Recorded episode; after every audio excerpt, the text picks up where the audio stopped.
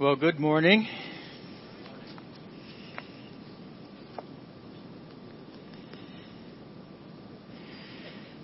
Uh, before I begin this morning, I want to make a comment about my message last week. Um, as we get to know each other, you will discover that I get really excited about the material that I uh, preach about on Sunday mornings. And uh, I think about it all week, and I study, and I'm really excited to share with you. And uh, sometimes I um, try to squeeze too much material that I'm all excited about into one sermon, and that happened last week. And uh, as a result, I ran a little bit over time, and I'm sorry I did that. Um, I'll work hard at not doing that. I better not do it today after saying this. But uh, want you know I'm aware of that, and uh, I'll be working on that. But you know, even more importantly than that is sometimes if I try to say too much or go too fast, um, sometimes people might not be able to keep up with me, and I'm sorry about that even more. And uh, so I want you to know that you're all invited to come to cross training and uh, to talk about the sermon. And if you're not able to do that, please call me and I'll get together and talk with you about the message and try to clarify anything that needs to be clarified.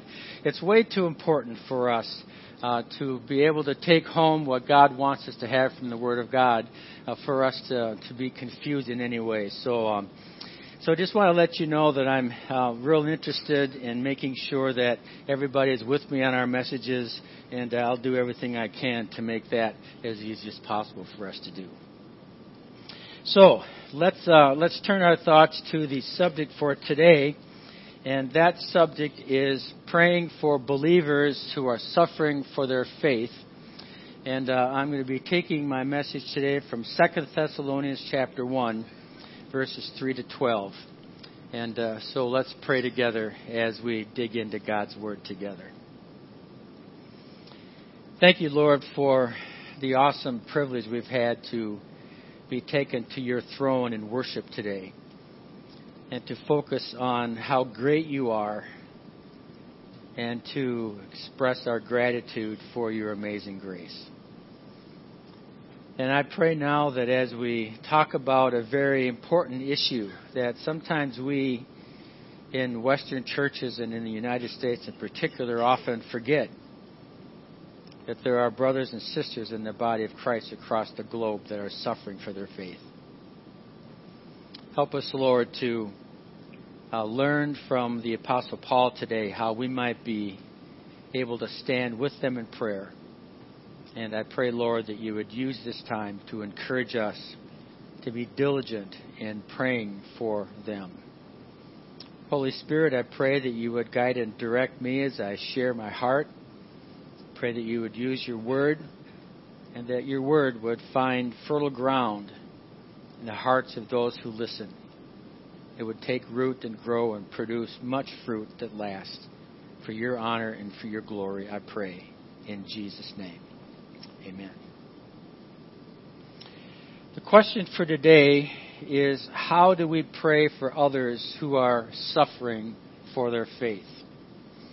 Uh, according to the voice of the martyrs, the 20th century, which is the 1900s, witnessed more persecution and more martyrdom than every century previous combined.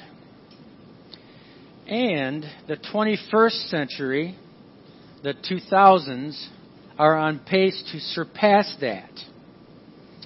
And while we are not experiencing intense persecution and martyrdom in the United States for being a Christian, it doesn't take a sociologist to notice that religious freedom in our nation is eroding. We don't know how far this will go, but already there are Americans in our nation who are suffering because they're taking a stand for their faith.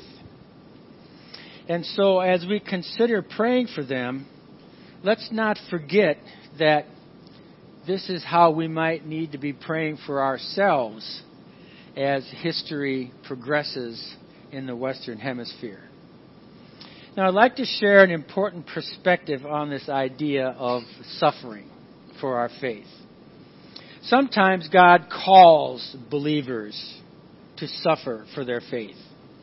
And we're going to talk about that in cross training today. A specific calling that God specifically guides and directs people into circumstances where they will suffer for their faith. Other times, God allows suffering to come into our lives, uh, like He did for Job, where Job didn't really understand why, but God allowed suffering to go into his life. In both of these cases, it is God's will that believers suffer. And because it is God's will that believers suffer, I suggest to you that it's really important for us to pray for them while they suffer. Now, I've been reading a book by one of my favorite scholars, D.A. Carson, called A Call to Spiritual Reformation. And in this book, Dr. Carson reminds us to avoid two extremes while we pray for those who are suffering for their faith. The first extreme that we must avoid is to pray only that God is sovereign. Now, certainly God is sovereign. But it's important for us to pray not only that God is sovereign, because if we do, then we'll think, well, God is sovereign over everything, and so what good's it going to do for us to pray? These people are suffering, they're going to suffer. That's God's will, so let's not pray. God is sovereign. And the problem with that is that we have apathy for prayer and we neglect our brothers and sisters in Christ, so we don't want to do that. So even though God is sovereign, let's not pray according to the truth that He is only sovereign. He's more than that. But another extreme to avoid that Dr. Carson reminds us of is to pray only that God prayer changes, that, that prayer changes things. We've all heard that, haven't we? Prayer changes things, so pray. And while that's true, uh, sometimes we agonize in our prayers and uh, we plead in the name of Jesus and we fast and we gather as many people on our prayer partners uh, so that we can have a, a tsunami of prayer invade heaven, and thereby we can wrestle God's answers out of his clenched fist. And that's an extreme we need to avoid too, because God loves us. And God does want to answer our prayers. There has to be some type of an approach in between these two extremes. And for that, Dr. Carson suggests for us that we learn how to bring a balance and an integration between God's sovereignty and His willingness to respond to our prayers. And He tells us and He warns us that if we don't do that, our prayers are likely to wobble back and forth between resigned fatalism that asks for nothing and a badgering desperation that exhibits little trust. So, how do we do that? Well, I would suggest to you that a good place to start is to pray for believers who are suffering for their faith today, just like the Apostle Paul prayed for believers who were suffering in his day. And so in order for us to have a model that to follow his model, we go back and we learn from the scriptures, well just how did the apostle Paul pray for believers who were suffering for their faith? Many of the churches that Paul planted were conceived in the midst of persecution. And you know from a survey of the book of Acts that that's true. There were lots of riots and there were uprising and, and people got beaten, flogged by the people around because they were preaching the gospel. And so there was persecution against the believers in the New Testament church. One of those churches is the church at Thessalonica and their story is recorded for us in Acts chapter 17, and you can read about that sometime if you'd like to. But recorded in his letter to the Thessalonians, to this church that was suffering, Paul models for us how to pray for people who are suffering. And so I'd like to look at 2 Thessalonians chapter 1, verses 3 through 12 today. And in order to zero in on that text, I'm going to take two sermons uh, to work our way through it. Now, it's very interesting that this text very neatly outlines two specific perspectives. One perspective is found in verse 3. Remember when we talked about ACTS praying, adoration, confession, thanksgiving, and supplication? Well, this passage very neatly divides itself into thanksgiving and supplication.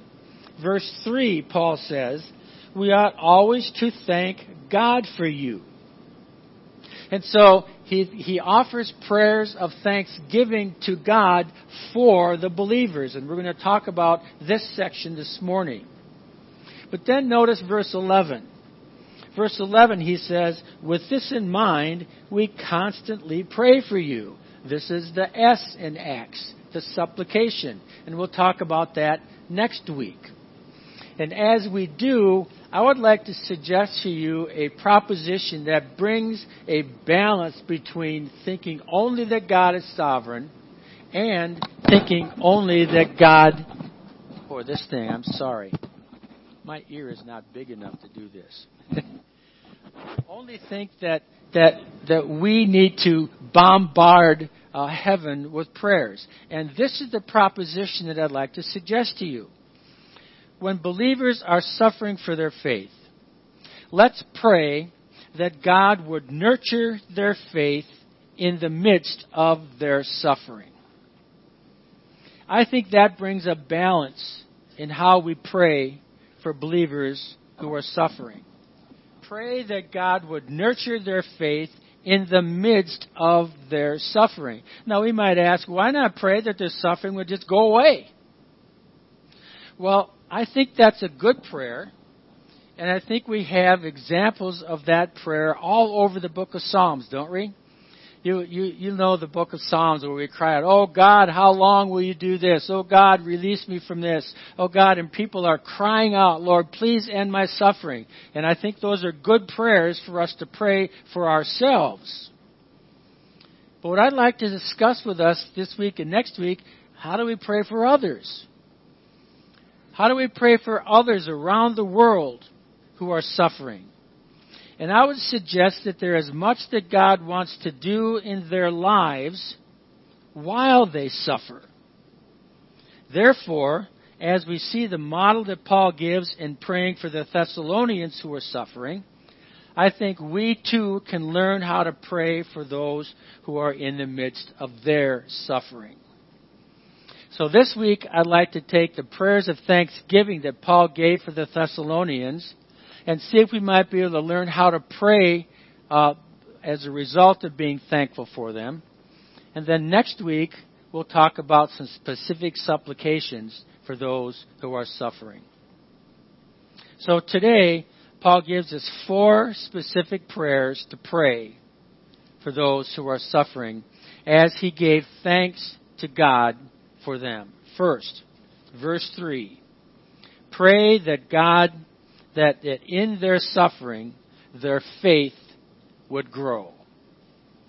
Pray that in their suffering, their faith would go. Look with me at verse 3. We ought always to thank God for you, brothers and sisters, and rightly so, because your faith is growing more and more. So Paul is thanking God that their faith is growing more and more. That's an indication that, well, that's a pretty good prayer for us to pray for brothers and sisters in, in Christ who are suffering for their faith. Now, this word faith that is found here in verse 3 means faithfulness or trustworthiness, or maybe a little bit better summary would be that, that there, there would be reliability in their faith that they would be a reliable ambassador for Christ as they suffer.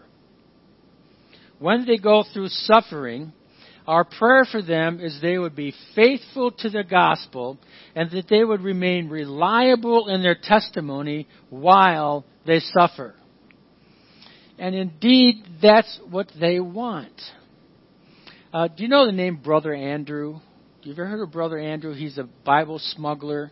Um, he has uh, founded a ministry called Open Doors Ministry. And I read uh, a little bit about him this week, and uh, he summarized for us how he would challenge us to pray for people that he knows in his ministry who are suffering. Listen to what he says. He says the underground church prays for things Western Christians would never think to pray for, such as strength to never deny Christ under torture. That's what they want. Pray for us never to deny Christ under torture. In keeping what Jesus commanded in Matthew chapter 5, where Jesus says, Pray for your enemies, the church prays for those who persecute them. And he says, at the top of the North Korean churches list, there's a vibrant church in North Korea. It's underground. At the top of their prayer list is salvation for Kim Jong Un. And they want us to pray for them that their faith would grow, that they would remain reliable in their faith throughout, he goes on to say, throughout the persecuted church around the world, prayer is a fundamental basis of life. An Iraqi refugee in Amman, Jordan told me, quote, our prayers are always before God for security, dignity, and for those who persecute us. Those suffering saints are confident that through prayer they can carry their persecutors before the throne of grace and they know that the Lord can transform them. If that's their desire, that's how we should pray for them. And Paul models it for us. That your faith may be reliable and that it may grow more and more. So let's ask God as we pray for these believers who are suffering. Let's ask God that they would, they would grow reliable and that their faith would grow. Secondly, verse 3 pray that their love for one another would increase. Look at verse 3. He says, Not only will your faith growing more and more, he says, I thank God for the love all of you have for one another is increasing. So Paul is thankful for that. That tells me that that's what we ought to be praying for them about. Pray that the love that they have for one another as they suffer will grow. Now, here I simply remind us of a teaching from Jesus. John chapter 13, verse 35. Jesus says, By this everyone will know my disciples, if you have love one for another. Jesus tells us that um, we can experience the fruit of Christ's abundance as we love one another, and that love for one another will be a testimony to those around us and to others who are suffering that we are followers of Jesus. I believe that unless God in His grace brings another spiritual awakening to America, which He may do, and we pray for that, but I believe Christian freedom will decrease and difficulties for Christians will increase. And so, therefore, I would suggest that it's important for us to put away any form of discord that there might be among believers. That we might put away any type of resentments or bitterness or unforgiveness. And that we humbly pray and pursue reconciliation with one another not only so that we will find peace and renewed spiritual vitality for ourselves, but more significantly, that the world around us will take notice and they'll say, Who are those Christians? Look at the way they love each other. I want to know their Jesus. And you know, that's what persecuted Christians around the world want. They want their suffering to mean something. And Jesus promised them that as their love for one another grows, the world around them will take notice. So let's pray for our brothers and sisters that their love would abound more and more. Fourth, verse 4. Pray that they would persevere. Look at verse 4. Therefore, among God's churches, we boast about your perseverance and faith in all the persecutions and trials that you are enduring. Paul is boasting about their perseverance, and so it follows that an appropriate prayer for us would be that they would persevere. Uh, a few uh, weeks ago, my wife and I uh, sat down on a Friday night on our Friday night date. It was raining and cold, and we just wanted to stay home. So we rented a movie called Breaking Night from Homeless to Harvard. Have any of you read that book? It's a book about a young woman named Liz Murray. And uh, her life story and the book that was written in her life story got made into a movie. Liz Murray grew up as a child in New York City uh, with parents, both of whom were drug addicts. And her life was absolute chaos growing up. Because all her parents wanted was another hit on their particular drug of choice. As a teenager, she never went to school. She lived on the streets. Her parents were evicted from apartment after apartment after apartment, and so she would go live alone. She didn't even know where her parents were sometimes. And when she did find them, they would say, Oh, honey, we love you. Don't worry, things will get better. And they never did. She never went to school. And so one day, and I don't know how this happened exactly, uh, but she had this realization in her life that if she didn't get her act together, she was going to become just like her parents. So she decided to go back to school. And she got involved in a charter school, got accepted in a charter school. And she completed four years of high school education in two. She went to a scholarship competition, won a scholarship from the New York Times, got accepted into Harvard, attended Harvard for three years, transferred to a Christian school or to a, to another school, and graduated from college. And they made a movie about her life. And after the movie, there was a clip of the real Liz. You know, there was an actress who paid here in the movie. After the movie, uh, there was a clip that showed her and she gave this story. She said, You know, I'm amazed that they made a movie out of my life. But if my life can be an inspiration to someone else, it will all be worth it. Now, notice what the Apostle Paul said about those who are suffering in Thessalonica. I am boasting about you so that because your testimony is something that I can brag about. Your testimony can be an encouragement to those around you. That's the prayer that we need to pray for those who are suffering, that their testimony can be an encouragement to those around them. Fourth, let's pray that people would rest in God's justice, particularly that they might have a future perspective of God's justice. Now, here I want to read verses 5 to 10 for us. All this is evidence that God's judgment is right, and as a result, you will be counted worthy of the kingdom of God for which you are suffering. God is just. He will pay back trouble to those who trouble you, and give relief to you who are troubled, and to us as well. This will happen when the Lord Jesus is revealed from heaven in blazing fire with his powerful angels. There's the future perspective, right? He will punish those who do not know God and do not obey the gospel of our Lord Jesus.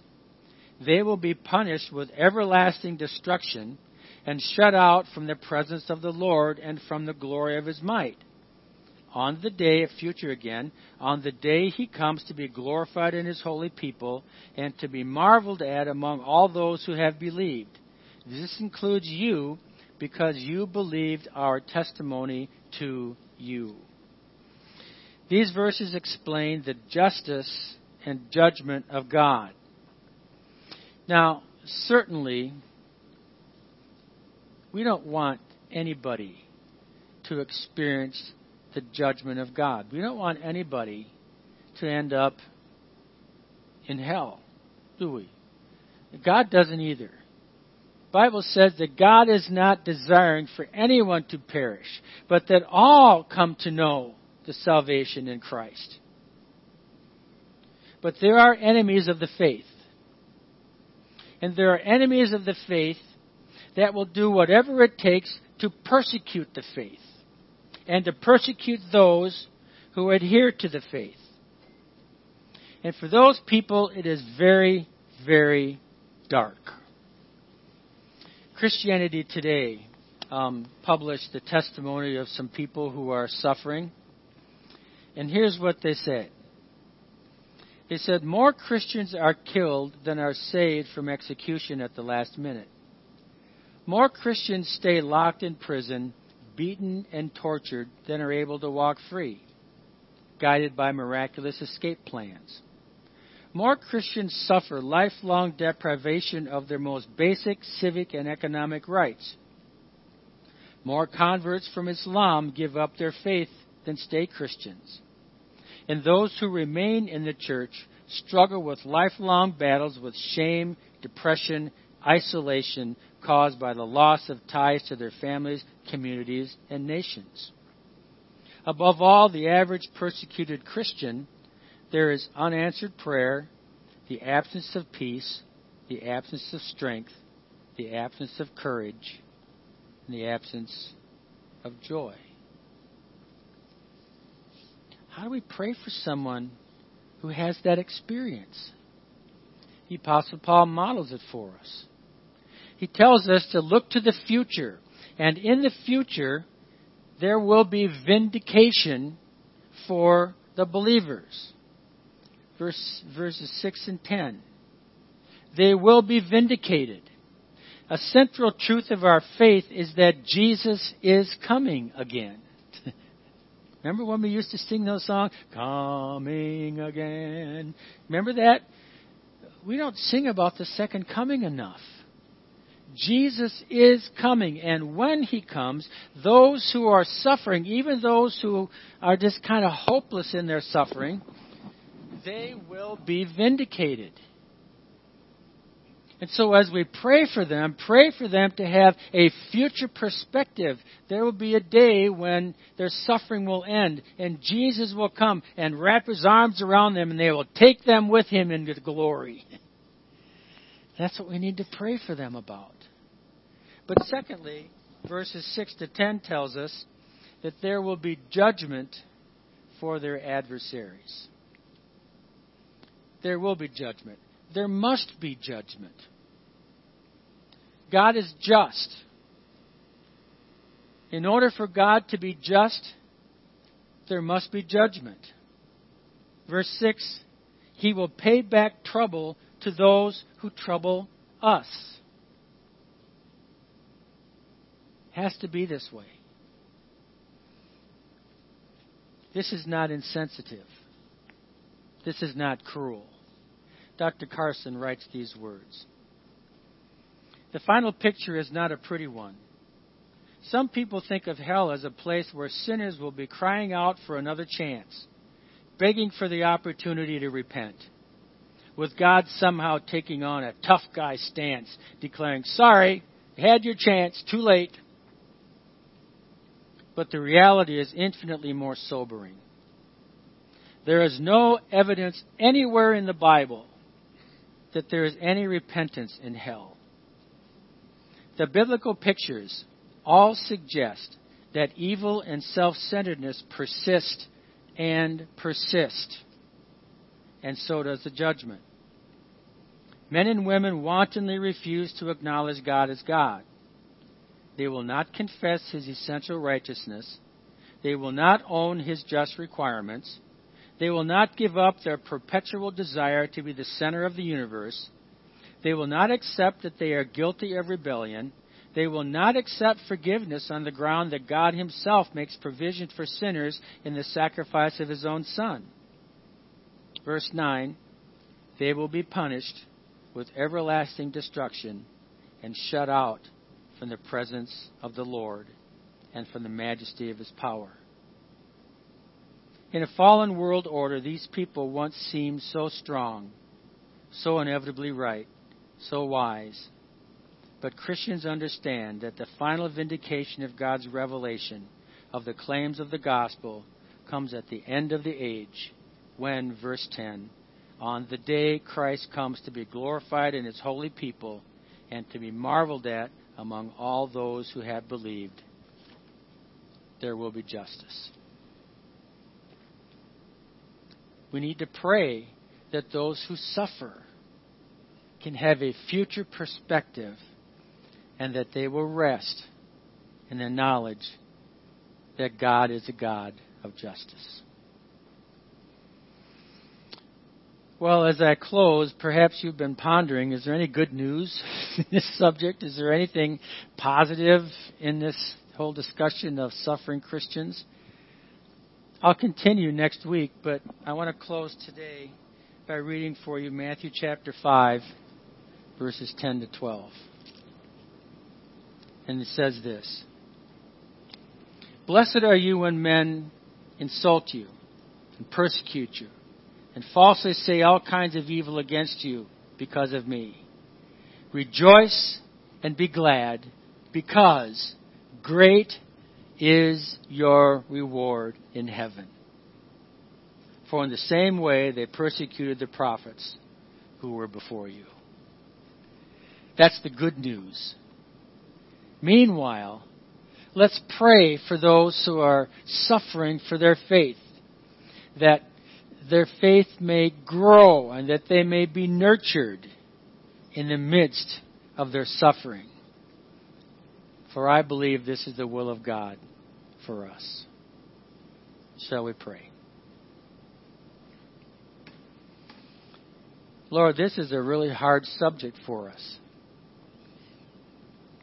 We don't like to think that Christians are going to suffer. We sometimes think, well, you you're going to just remove us from all suffering and life is going to be easy and no, that's not what the Bible teaches.